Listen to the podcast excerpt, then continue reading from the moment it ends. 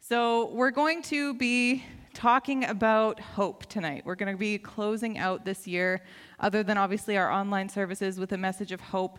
I think the reason that I really felt inspired to speak about hope, first of all, it is actually my middle name. I think that's pretty cool. I just thought I'd throw that in there.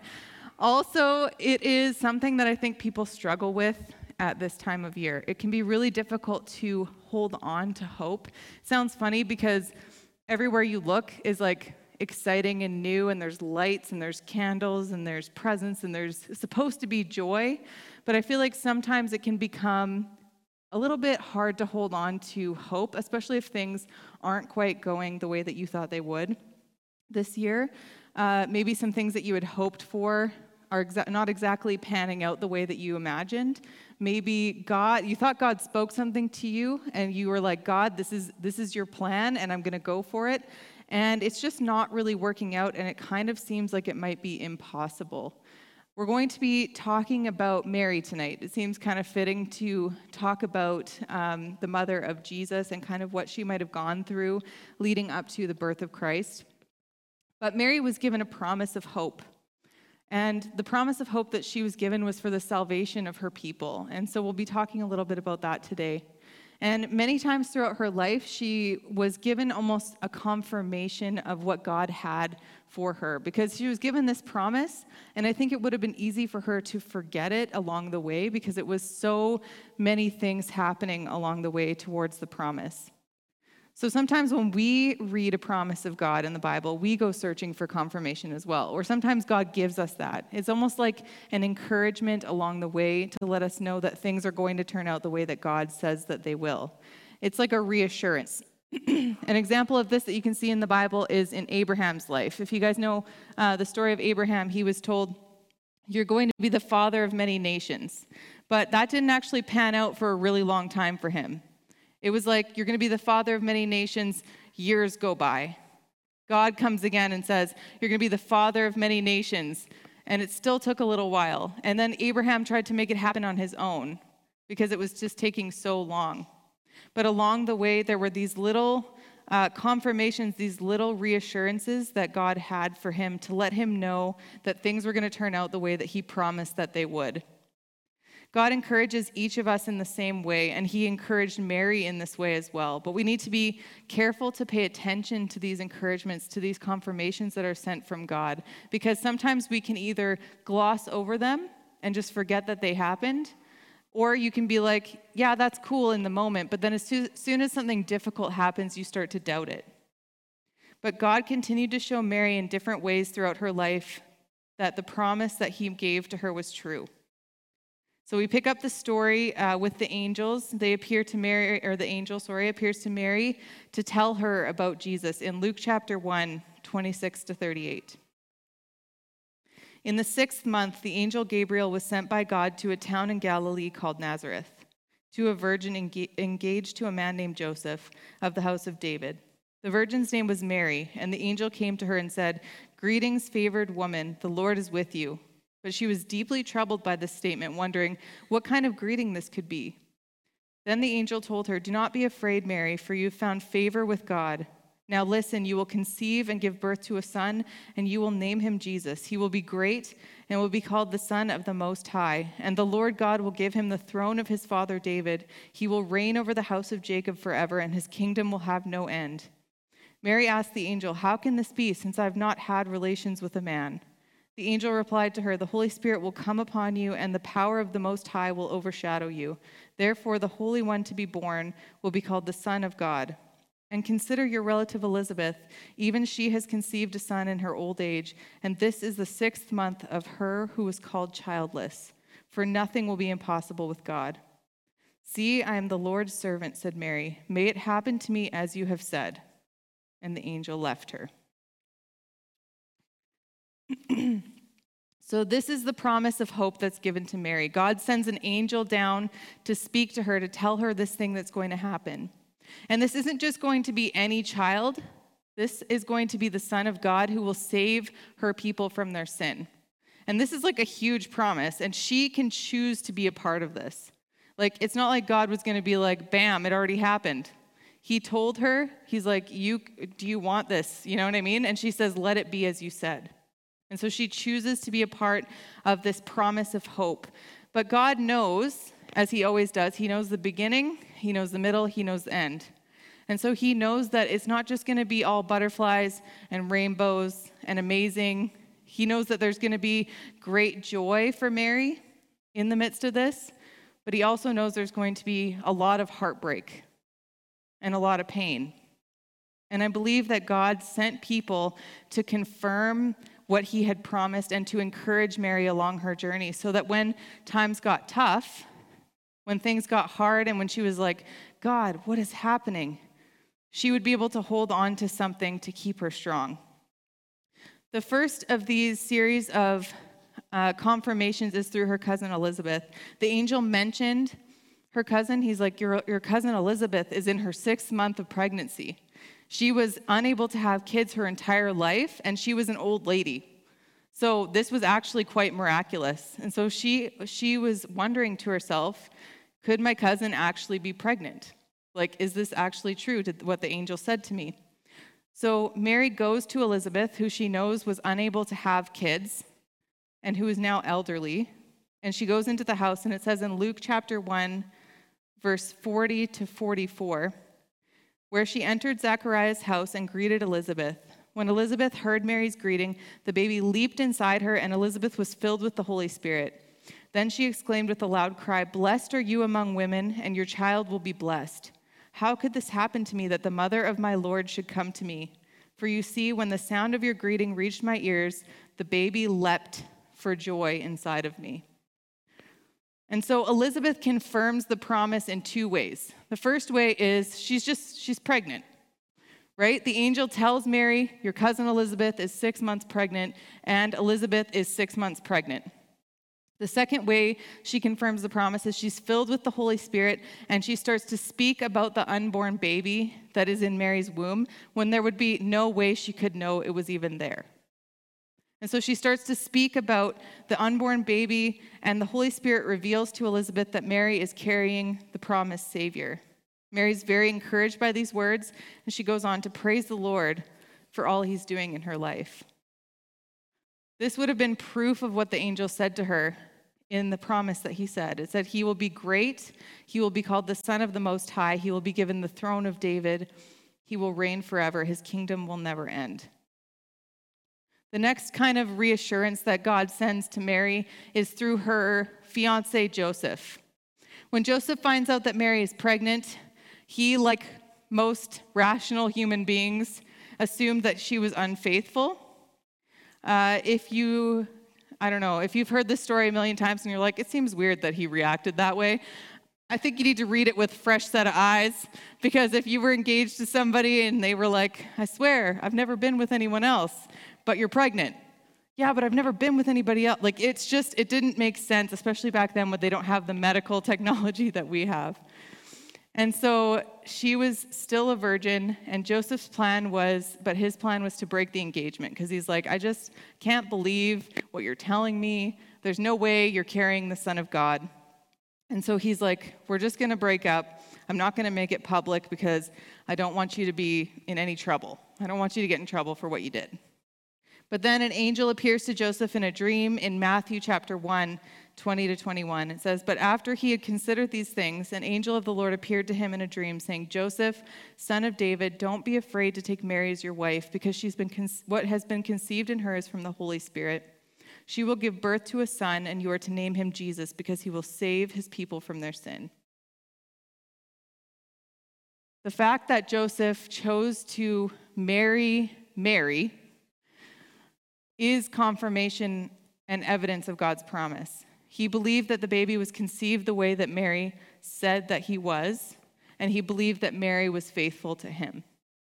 We move on in the story and we hear about the angels and the shepherds. Maybe you guys have seen the nativity before.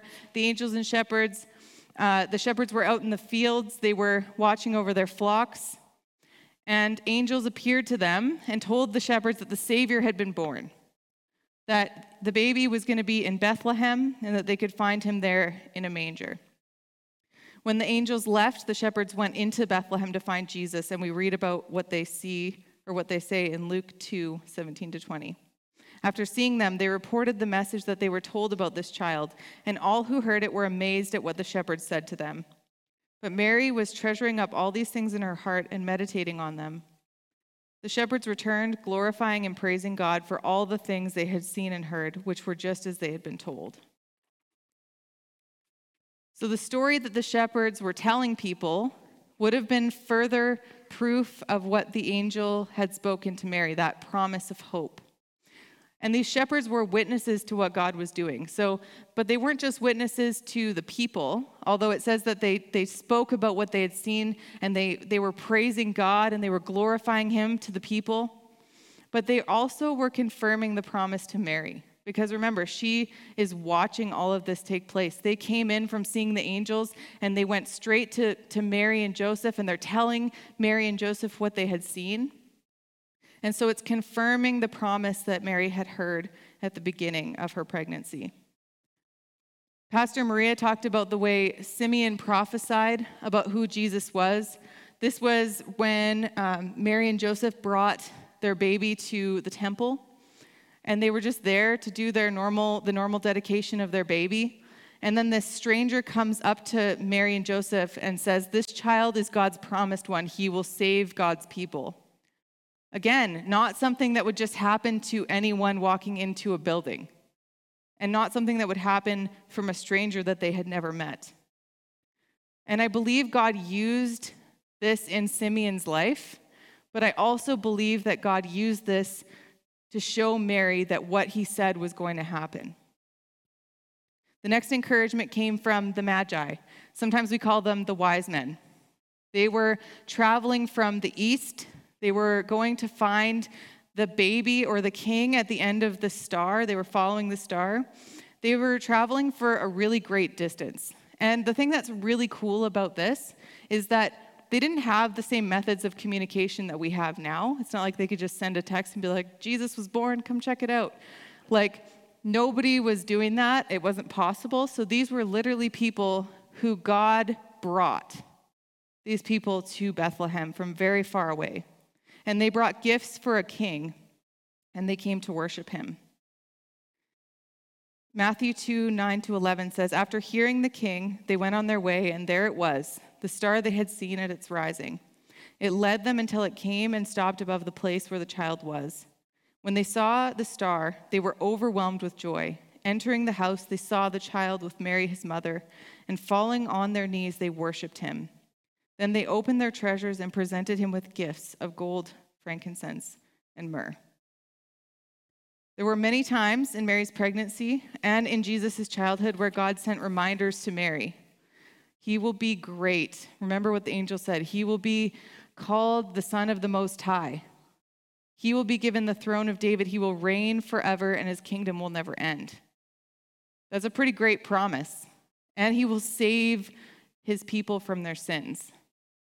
These are all the things Mary had heard from the angel, and then she saw repeatedly, time after time, these things getting shown to her, the evidence of these things were going to be true. And this is where we usually end the Christmas story.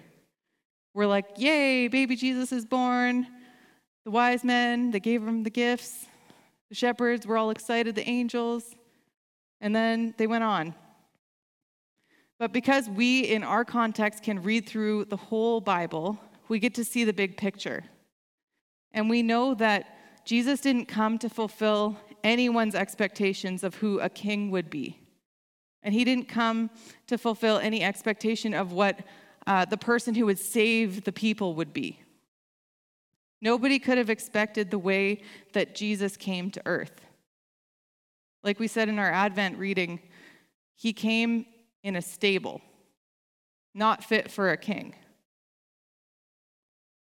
He came as a servant, and he lived to glorify his Father. And then he died on the cross to save us from our sins. It couldn't have been very easy to understand for the people who were there, the people who got to see Jesus' life in person. But I want to talk about what Mary did when all hope seemed lost. Because I think we can learn something from it when we feel like our situations are a little bit hopeless. We know that it wasn't an easy journey for Mary, being the mother of Jesus. Mary was the only person who was present at both Jesus' birth and his death. And when Jesus was dying on the cross, it says in John 19 26, he looked down at her. And it says, When Jesus saw his mother and the disciple he loved standing there, he said to his mother, Woman, here's your son. Jesus was ensuring that his mother would be cared for for the rest of her life by placing her with one of his closest friends. Just to kind of like bring it into the Stay Regular series a little bit, Mary was just a regular mother. She must have been going over the words that she had heard over the years in that moment. All the encouragements from God, all the confirmations, all the things that she's, she felt so sure of the direction. And then she must have thought back on those things when she watched her son die. But wait, didn't the angel say he would be great? He would be a king. He would be called the Son of the Most High. He would be given the throne of David. He would reign forever, and that his kingdom would never end. Didn't Simeon say, This child is God's promised one? He will save God's people. As she's watching this happen, didn't Elizabeth say, My child will be blessed, that I will be blessed? God, how can all these things be possible? All these things that you showed me, all these things that I held hope in for that promise. Imagine knowing the promise that had been spoken about Jesus from the very beginning, from right when he was conceived, and then seeing the fulfillment of that promise hanging on the cross. How can anyone have hope when all hope seems lost? Maybe we feel a lack of hope in our situations. Maybe we've prayed and we've thought God was listening and we thought, He's giving me direction, He's telling me where I need to go. But we still haven't seen the fulfillment of that. We still haven't seen how it's going to work out. Mary was a regular woman who I'm sure was feeling pretty hopeless in this moment. She was not a stranger to hardship just because she was chosen by God to be the mother of Jesus. We know quite a bit about her life, but not as much as some other people. But we do know that she went through her entire community and, pro- and probably her family, doubting that she was faithful to her husband.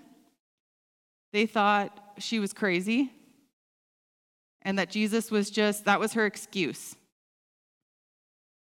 She had gone through King Herod coming after her and her young son and having to flee to a foreign nation to protect him. We know that she was also a widow at the time of Jesus' death, so she had gone through the loss of her husband.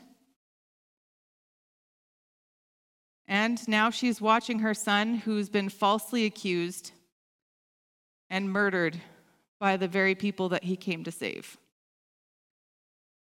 It's so easy to read through the story of Christ's birth at Christmas time, and we just kind of like, I'm guilty of it sometimes, don't get me wrong, but we read through it and we're like, hey, give me my presents, you know? And we forget really that these were real people. Jesus was a real human being. Yes, he was God, but he felt how we feel. And his mom, Mary, she was a real person. When you look at your kids, that's how she would have felt about her son. And we can't forget how difficult it would have been for Mary to hold on to hope at this time when all hope seems lost. I'll ask Josh to come back up. But Mary did something in her situation that I think we can all learn from. There's a verse that we read in Luke 2, verse 19. It was right after the shepherds came to Mary and Joseph. It says, But Mary was treasuring up all these things in her heart and meditating on them. When you look up the translation of treasuring, you can also see it defined as to keep closely together and to remember. And then when you look at meditate, it means to ponder, consult, consider, think about, and come back to. All of those reassurances and encouragements that God had sent to Mary along the way, those were messages from God. Those were things that he was using to show her that things were going to work out the way that he said they would. But imagine if Mary had just kind of glazed over that stuff. Like when the shepherds came to her, if she was like, okay, what are you guys doing? You've been out there with those sheep too long. You need to get some sleep. Or if the wise men came to her with the gifts and they were just like, man, that desert must be pretty hot. You need some water. What the heck are you doing coming all the way over here? But she treasured all of those things in her heart and meditated on them. She didn't forget about them as soon as something difficult happened in her life. She paid attention to what God was trying to speak to her, and she held on to that promise that God had first spoken to her about who Jesus would be.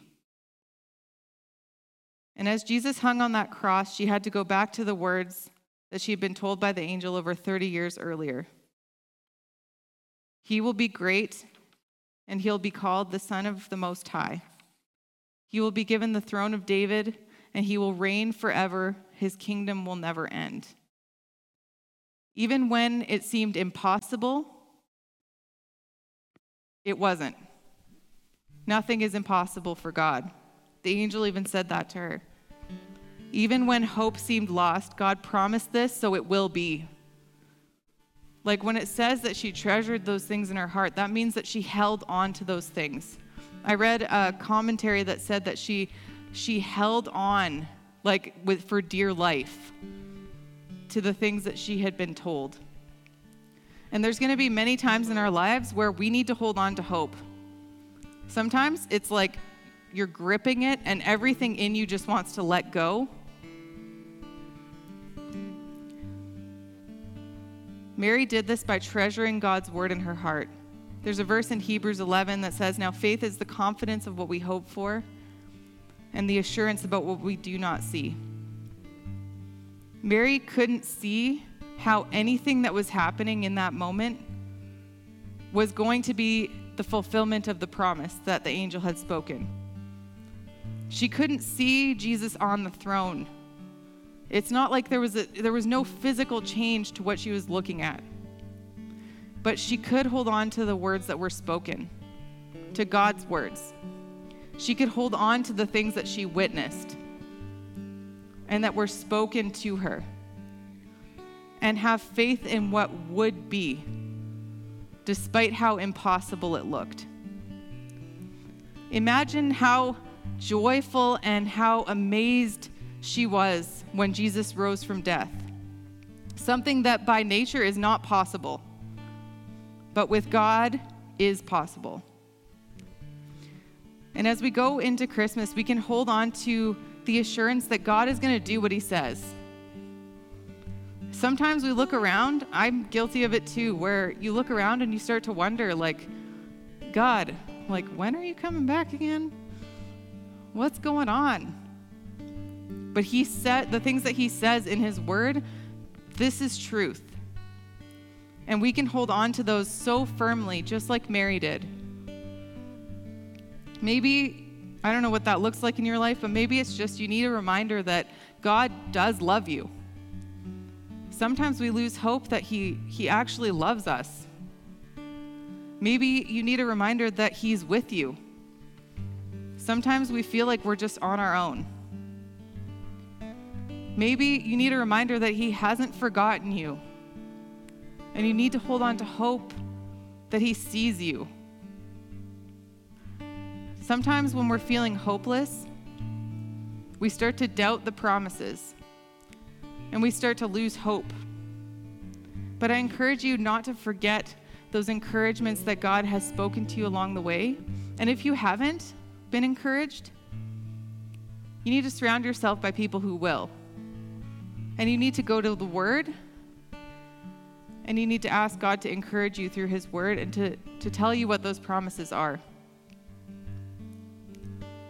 And then when that happens, when you have that encouragement, you need to remember to write it down I'm like so bad at remembering to do this, but sometimes God will speak something to me or I'll have this moment and then I'm like so encouraged and I feel so hopeful for the future. And then a few months later, I'm feeling all down and I'm feeling tired and I'm feeling hopeless. And I forget because I'm a human. We forget the good things that God has done and we forget to hold on to that hope in the midst of hard times. Romans 12 12 says, Be joyful in hope, patient in affliction, and faithful in prayer. And I love the story of Mary's life because it shows us that God wants to encourage us. He didn't have to send all those confirmations to her, He didn't have to send all those amazing witnesses who could encourage her faith and encourage her in the promise. But He did. He sees that regular people like us need extra reminders. We need to be reminded of who He is and what He has said. And so sometimes He sends us people who can pray for us, or people who can let us know that they love us and that God loves us. But most of the time, it's just through reading His Word and really getting to know who He is and how He sees people. But it's up to us if we want to see these things for what they are and if we want to hold on to these things in hard times. So we're going to close in worship, and I'm just going to pray over all of us that you would have restored hope in this season. Maybe you already do, that's awesome. But I know that it can be a tough season for a lot of people. So I'm just going to pray that if anybody in this room is feeling like that hopeless feeling, that they just have restored hope tonight. God, we just thank you for your word. We thank you for this season and for what it represents. God, we thank you that you sent your son here and that we get to celebrate his coming, not just because of his birth, but because of what he did upon the cross as well, God. I thank you that we are free because of that. And Lord, we just pray for each person here and not even in this building, but anyone even in our community that is struggling, that isn't feeling hopeful. Maybe they felt like hope is lost and there's not really much reason to keep on going. We just pray for those in our community that are feeling this way, Lord, and we ask that you would continue to restore, that you would bring those reassurances, those encouragements to them, bring people into their lives that can bring that light. And Lord, we pray your Holy Spirit would go into those situations and bring complete restoration we ask as we go that you would keep each one of us safe, Lord, that you would bless each of our holidays with rest, and that you would give us uh, your peace and your love for those around us. And we just thank you for all that you're doing and for all that you are. In Jesus' name,